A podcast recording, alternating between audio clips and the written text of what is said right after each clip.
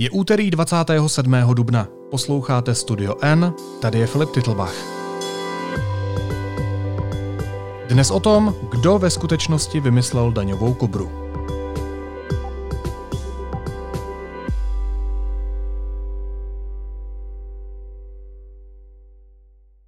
Premiér Andrej Babiš se začal před volbami chvástat, že založit daňovou kobru byl jeho nápad a přisadila si i jeho ministrině Alena Šilerová. Jejich revírem je Česká republika. Jejich tempo je vražedné. Jejich protivníci jsou organizovaní zločinci, daňoví podvodníci nebo pašeráci. Tak tohle je kobra, daňová kobra. Jo a vymyslel to nějaký Babiš, napsala si na Twitter. Všechno to má ale jeden háček. Babiš daňovou kobru nevymyslel. A kdo jiný to ví líp než Eva Romancová, která u toho všeho byla. Vítej ve studiu N Evy, ahoj. Ahoj Filipe. Je to jeden z nejúspěšnějších projektů, díky kterému se začaly v naší zemi lépe vybírat daně a který zatnul daňovým podvodníkům takzvaně tipec. Řekněme pro začátek, eh, co je vlastně daňová kobra. Daňová kobra je vlastně metoda práce. Není to útvar, jak se často tvrdí, je to metoda, kterou zvolili tři složky státní zprávy, policie, celní zpráva a generální finanční ředitelství, proto, aby mohli efektivněji stíhat eh, daňové podvody. Ono totiž tehdy, když vznikala daňová kobra, byla daňová kriminalita na tom tak, že nebylo téměř možné efektivně něco jako nějak postihnout, dostat ty pachatele před soud. Dařilo se vlastně zavírat jenom bílé koně a u většiny případů přišla policie pozdě. Takže bylo nutné vlastně zvolit nějakou jinou metodu práce a to je právě daňová kobra. Je to metoda práce. A kdo s tím nápadem přišel? To je asi docela historická otázka. Ono to totiž je trošku zahraniční model, trošku přejatá zkušenost ze Slovenska. Částečně je to něco, o čem přemýšleli bezpečnostní složky dlouhou dobu, ale třeba já osobně si pamatuju, že s tím nápadem konkrétně v České republice přišel můj tehdejší nadřízený na ministerstvu vnitra, se kterým jsme vlastně řešili otázky hospodářské kriminality. Ale ono je vždycky těžké mluvit o tom, kdo s tím přišel konkrétně. Každopádně nemůže si člověk představovat, že by kterýkoliv ministr přicházel běžně s nějakým konkrétním řešením nějakého konkrétního problému. Ministři si většinou přisvojují zásluhy za to, co zadali jako práci, ale tady ta skutečně ta aktivita přišla ze spoda. Ta přišla od těch jednotlivých složek eh, a úplně ten původní impuls byl od ministerstva vnitra. Jinými slovy říkáš, že to nebyl ministr, ale eh, že to byl nějaký úředník od vás. Kdo s tím přišel? Ano, jako takhle, já že nebudu zbytečně tady jmenovat jména různých úředníků ministerstva vnitra, ale prostě Daňová kobra byl, byl projekt, který přišel ze spodních vlastně pater ministerstev, a ta původní iniciativa vznikla na ministerstvu vnitra. Ano, tak to bylo. Ono se to potom dostalo do různých strategických materiálů, týkalo se to trošku různých e, nových postupů, které byly třeba zavedeny po metanolové aféře. Když ti popíšu trošku zjednodušeně a jako s lehkou nadsázkou, jak vypadalo vyšetřování daňové kriminality, tak to bylo tak, že policie neměla v hospodářské kriminalitě vlastní operativu. Samozřejmě je to jako zjednodušené, ne, že by neměla žádnou, ale neměla prostě jako standardně uh, v hospodářské kriminalitě operativu. To znamená, že na vlastní poznatky vlastně moc jako nedosáhla a čekala, co oznámí generální finanční ředitelství. A generální finanční ředitelství, když zjistilo daňový podvod, tak se to nejdřív snažilo řešit samo, a když už to celé uzavřelo a žádné peníze nenašlo, tak to oznámilo jako trestní oznámení na policii a policie k případu přišla v situaci, kdy peníze byly v zahraničí, všichni pachatelé byli pryč a mohli se najít buď to bílé koně nebo prázdná konta. A to bylo veškeré řešení daňové kriminality, takže velmi často jsme prostě, pokud vůbec někdo byl odsouzen za ty karuselové a velké daňové podbody, tak šlo o lidi, kteří tam byli nastrčení s nějakou prostě občankou, kterou tam přinesli, třeba to byl bezdomovec nebo pán, co šel zrovna kolem, když to úplně zjednoduším. A a e, zajistila se prostě prázdná konta a všechny, všechny, všechny majetek těch jako opravdových pachatelů byl dávno převeden do zahraničí. Takhle to vypadalo před daňovou kobrou. A pak už to bylo efektivnější. Ano, daňová kobra právě přináší ten efektivní způsob, že si ty jednotlivé složky mohou vyměňovat ty poznatky okamžitě. To znamená, když generální finanční ředitelství zjistí, že má někde nějaký podezřelý obchod, nebo někoho, u koho má podezření na to, že, že se jedná o karuselový daňový podvod, tak vlastně může rovnou zapojit policii a naopak, pokud policie má podezření, že někde dochází k tomu, co jako z jejich pohledu možná není trestné, ale je to k prověření, tak může naopak zase upozornit generální finanční zprávu a finanční úřady můžou udělat svoje prověřování. Skvělé na tom je, že oba dva ty úseky, tady ty velmi výkonné, mají různé vlastně postupy práce. Když to zase úplně zjednoduším, u policie tam se pracuje tak, že se musí dokazovat Policie dokazuje tomu podvodníkovi, že něco provedl, zatímco finanční zpráva, tam se dokazuje finanční zprávě, že nic neprovedl. To je takový jako jiný postup ve správním a v trestním řízení. A ještě zajímavější na tom je, že každá ta část může zajistit jinými způsoby majetek. Finanční zpráva může zajistit za určitých podmínek někomu majetek preventivně a e, v trestním řízení policie může zajistit ten majetek zase z jiných důvodů. Takže tam, když dojde k tomu, že se skutečně najdou poznatky o tom, že dochází k nějakému velkému daňovému podvodu, tak můžou obě dvě ty složky nastoupit společně na toho, na toho pachatele a mohou vlastně společným úsilím a společnou výměnou informací dosáhnout toho, že se řeší ten daňový podvod v době, kdy probíhá což je právě strašně důležité. Tam je důležité zajistit ty důkazy v okamžiku, kdy to probíhá, ne až když skončí. No a k tomu je samozřejmě celní zpráva, která má svoji velkou operativu, analytiku a je velmi jako dobrá v terénu. Takže ta, ta součinnost těch tří složek je ta efektivita, kterou vytváří daňová kobra. Kluci, skvělá práce.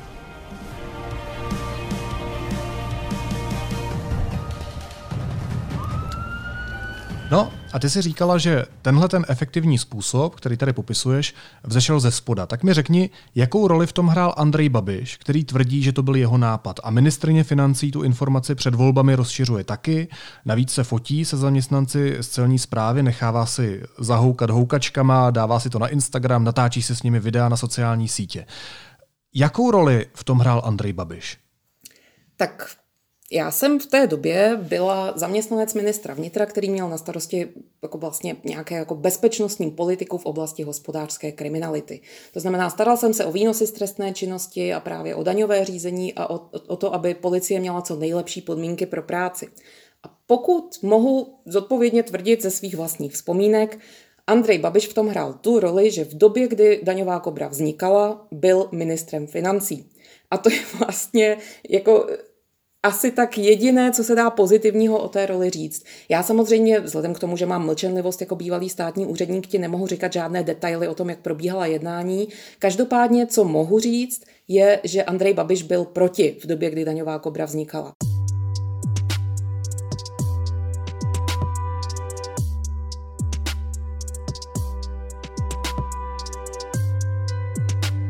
Zavedl jsem daňovou kobru, která má skvělé výsledky a zachránila 13 miliard korun za své existence a to byl tehdy dovoz ze Slovenska, kde to úspěšně fungovalo. Důvody, které proto měl, nejsem schopná nijak ani komentovat, ani vymyslet, ani o nich jako nějak zvlášť spekulovat. Nicméně existuje tady jedna věc, kterou možná by bylo dobré v souvislosti tím zmínit. Andrej Babiš to sice jakoby nezmiňoval nikdy v souvislosti s daňovou kobrou, ale dlouhodobě ministerstvo financí pod jeho vedením a potom pod vedením Aleny Šilerové nadále usilovalo o to, aby daňová kriminalita přešla jako celek pod celní zprávu. To znamená, byl velký tlak a velká snaha o to, aby nebyla nastavená tato spolupráce mezi policií a rezortem financí, ale aby vlastně veškeré trestní řízení, které se týká daní, vedly pouze finance. Ono i v současnosti eh, rezort financí má určitý úsek toho trestního řízení, ale ten úsek, který mají na starosti, se týká pouze určitých druhů daně a týká se jenom té části prověřování. To znamená, v okamžiku, kdy se má v trestním řízení někdo obvinit, celou věc přebírá policie od celní zprávy a vede to řízení dál. To znamená, celní zpráva jí to připraví a policie to potom převezme. No a právě rezort financí dlouhodobě usiloval, jak říkám, už i za ministra Babiše a teďka i za ministrině Šilerové, i když já už teďka dva roky nejsem, nebo dva a půl roku dokonce nejsem v branži, ale mm, co si vzpomínám, tak prostě ještě, když jsem odcházela, tak, tak to bylo téma, byly tam i návrhy legislativní, aby celní zpráva a tedy rezort financí převzali vlastně veškeré to trestní řízení, které se týkalo daní. Počkej, takže jinými slovy říkáš, že on chtěl zařizovat, kdo bude lidi stíhat za daňové podvody? Tak, to říkáš ty, to já samozřejmě nevím, co pan Babiš chtěl nebo nechtěl. Nicméně, usil, úsilí ministra financí, ať už toho prvního nebo současné ministrině, zajistit to, aby trestní řízení celé daňově spadalo pod rezort financí bylo jednoznačné a bylo skutečně vyjádřené i v mnoha těch návrzích, které se projednávaly nejdřív na pracovních úrovních a potom i na úrovni mezirezortního připomínkového řízení. Takže určitá snaha o to, aby nějakým způsobem e, nikdo jiný než rezort financí do toho, kdo bude předmětem trestního řízení v daních, eh, jako byl, byla nějak nastavena z této strany. Ovšem dlužno podotknout, že asi těžko si budeme představovat, že by nápad zařizovat, kdo bude stíhán za daňové podvody, mohl mít někdo jiný, než někdo, kdo věří tomu, že v České republice je možné si objednat trestní stíhání což je Andrej Babiš. Ty si řekla jednu zásadní věc. Nejenom, že to Andrej Babiš nevymyslel, ale ty si dokonce říkala, že byl proti tehdy. Ano, je to tak, pamatuju si to velmi dobře. Myslím, že i kolegové, kteří tehdy byli ti moji partneři a zařizovali vlastně veškeré ty procesní věci eh, ze strany eh, generálního finančního ředitelství i celní zprávy, že by potvrdili tuhle, tuhle, mojí, tuhle moje prohlášení. No a proč to Andrej Babiš s Alenou Šilerovou dělají, když musí vědět, že jsou tady lidi, kteří znají pravdu, jako ty, jako spoléhají na to, že mají mlčenlivost? Mm, to nevím, já si nemyslím, že by moje mlčenlivost úplně pokrývala i to, že se nemohu vyjádřit vlastně k jednoznačné nepravdě, která byla uvedena na sítích, protože to je nakonec vyjádření také o věci, která byla v souvislosti se vznikem daňové kobry a ještě k tomu je nepravdivé. Takže já si neumím představit, že by spoléhali na to, že oni mohou mluvit o tom, co bylo a někdo ostatní by o tom mluvit nemusel. Eh, já si spíš myslím, že eh, je to tak, že daňová kobra je skutečně úspěšný eh, jako model spolupráce.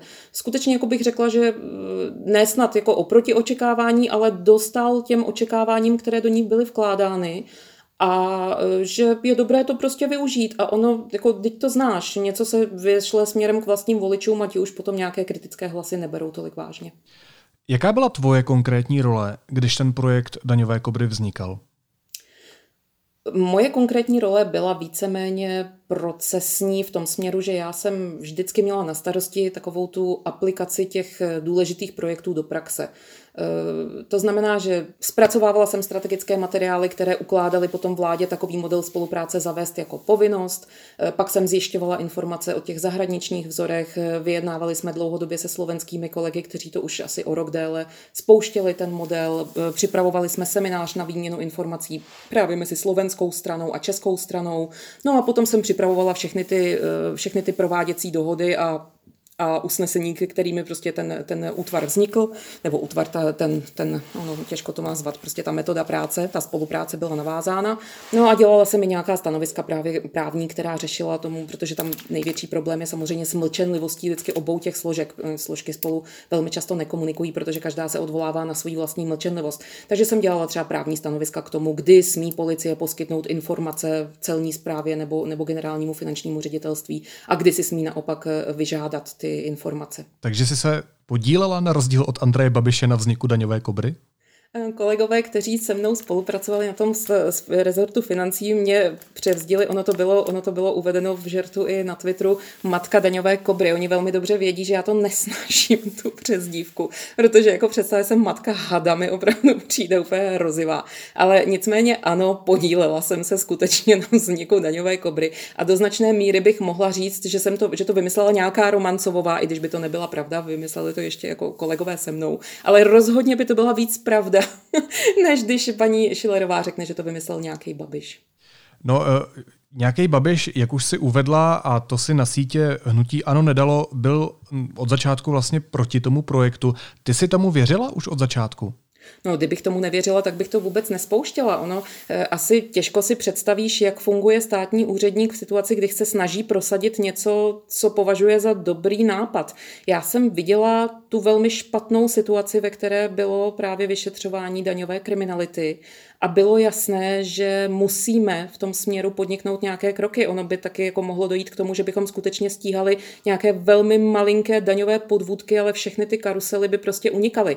A e, ta čísla, o kterých mluvila ministrině Šilerová v tom videu, ta jako nejsou vycucaná z prstu. Tam skutečně dochází k zajištění a někdy potom i odčerpání úspěšnému těch obrovských jako e, miliard. Takže to není něco, u čeho bych měla nějaké pochyby o tom, že se nes, nemu, nemusí něco změnit. Tam ke změně dojít muselo a bylo jasné, že po té, co vlastně slovenští kolegové ten model spolupráce zahájili a fungoval, takže není moc proč váhat a proč tu cestu nezvolit také, i když samozřejmě s českými specifiky. Ty jsi říkala, zmiňovala jsi několikrát, že je to podle tebe úspěšný projekt. Co všechno už policisté, celníci a daňoví specialisté eh, z finanční zprávy, to znamená ty tři složky, které se na tom podílejí, společně odhalili? Jak si představit tu jejich práci?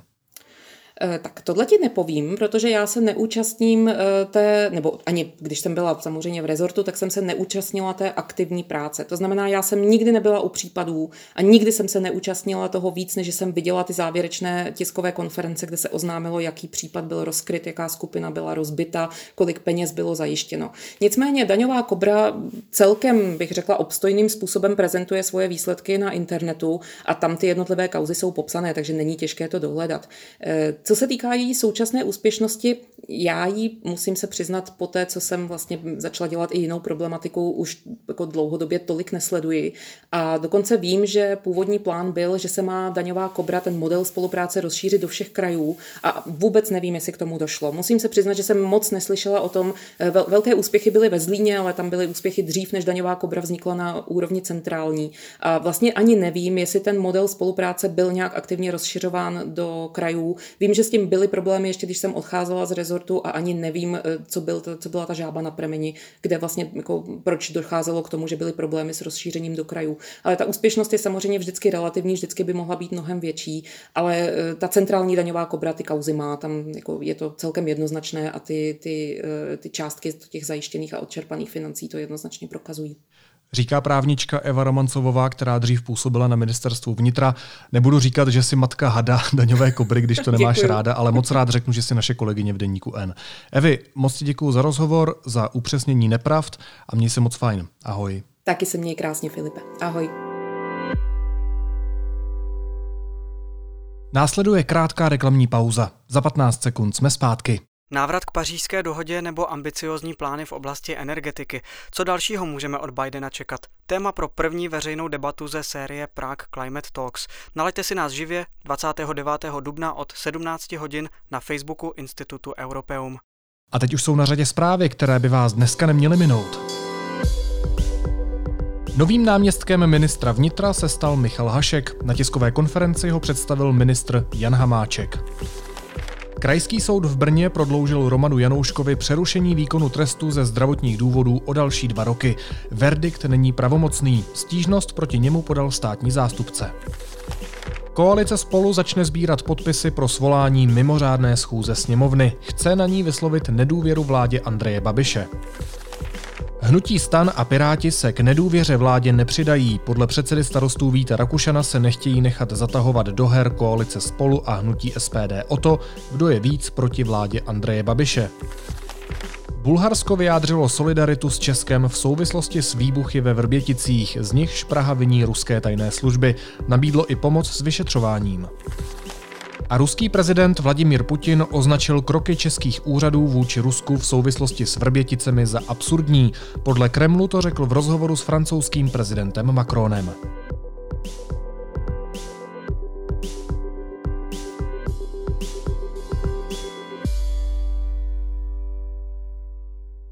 Na závěr ještě jízlivá poznámka.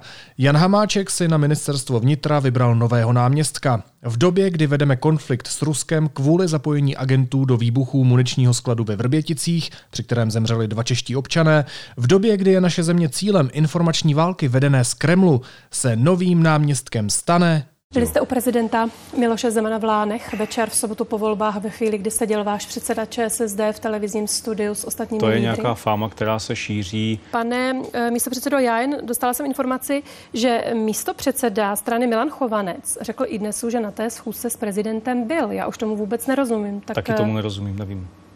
Tak eh, buď tedy někdo z vás nemluví pravdu, nebo Nevím. Ano, člověk, který byl v přímém přenosu přichycený jedenáctkrát při lži a který ještě jako brněnský hejtman kladl věnce u pomníku padlých rudoarmějců společně s motorkářským klubem Noční vlci, kteří slouží propagandě Vladimíra Putina.